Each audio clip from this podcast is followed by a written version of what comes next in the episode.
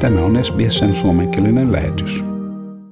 Tyynenmeren alueen jännitteiden kasvaessa sanasota yltyy kotimaassa. Labor on jälleen arvostellut hallitusta sen vastauksesta Salomonsaarten ja Kiinan väliseen sopimukseen. Opposition ulkomaan asioista vastaava Penny Wong varoittaa mahdollisista seurauksista, sanoen, että kiinalainen tukikohta alle 2000 kilometrin päässä Australian rannikosta on merkittävästi heikentänyt Australian turvallisuutta. Tässä Penny Wong. The prospect of a Chinese base less than 2000 kilometers from Australia's coastline is dramatically detrimental to Australia's security interests. And their response appears to be more chest beating. Can I say there's no point in beating your chest if you're beaten to the punch? Oppositio on paljastanut aikovansa tukea Tyynenmeren aluetta 525 miljoonalla dollarilla tulevan 4 vuoden aikana. Puolue sanoi, että jos se pääsee muodostamaan hallituksen, se perustaa Tyynenmeren alueen puolustuskoulun tarjotakseen koulutusta puolustus- ja turvallisuusjoukoille ja kaksinkertaistaisi merenkulun turvaohjelmaa, mikä puuttuisi esimerkiksi lainvastaiseen kalastukseen. Lisäksi Labor lisäisi ABC:n rahoitusta alueen yleisradiotoiminnan laajentamiseksi.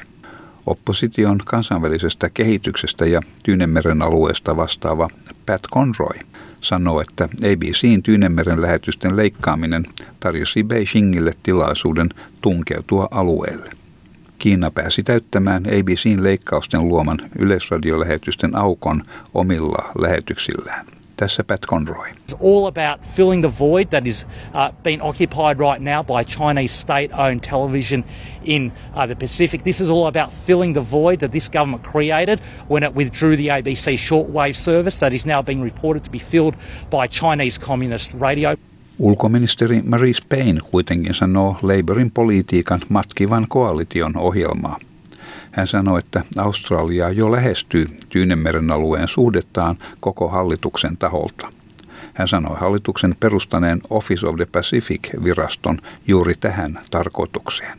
This is an announcement that lacks substance. It seems to be a list of continuations, carbon copies and of cosmetic changes. And there's a few reasons for that. Because Australia already takes a whole of government approach to our relationships in the Pacific. We established the Office of the Pacific to do just that. Ulkoministeri Payne huomautti, että Australia jo nyt toimittaa 50% kaikesta Tyynenmeren avustuksesta. Asiantuntijat mukaan lukien Low Instituutin Jonathan Pryke sanoi, että alueen rahoituksen lisääminen saattaa johtaa muihin vaikutuksiin. Tyynenmeren alueen avustukset ovat ennätyskorkeita muiden eri puolilla maailmaa olevien avustuskohteiden kustannuksella. This government has done a lot of work stepping up Australia's engagement in the region. Aid to the Pacific is at all-time highs right now, at the cost of going to other parts of the world. Ensisijaisena huolenaiheena Kiinan ja Salomonsaarten turvallisuussopimuksen johdosta on, että Kiina saattaa tulevaisuudessa rakentaa laivastotukikohdan Salomonsaarille alle 2000 kilometrin päähän Australian rannikosta. Marise Payne toistaa Salomonsaarten antamaa lupausta, että tämä ei tule tapahtumaan. Samalla kuitenkin pyytään yksityiskohtaisempia tietoja sopimuksesta.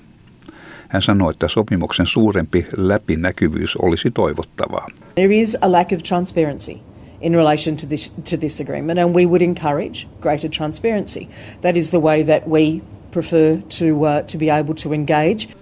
Kiina on myös kieltänyt raportit suunnitelmista sotilaallistaa saaret, sanoen, että tiedot mahdollisesta tukikohdasta ovat täysin vääriä. Tässä Kiinan edustaja tulkin välitykselle. The so-called Chinese military base in the Solomon Islands is completely fabricated with disinformation by a few people with ulterior motives.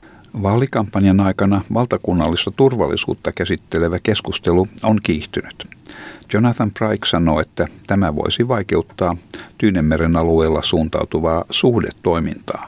I don't think the language that we hear coming out of officials in Australia in a really hotly contested election campaign is really helping Australia's interests in the region.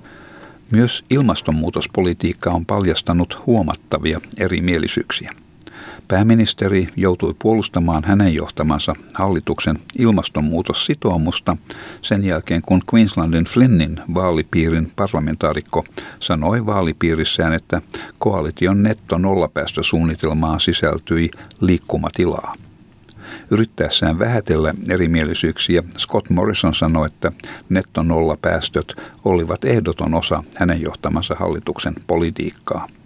What our candidate Flynn was talking about is how we get there.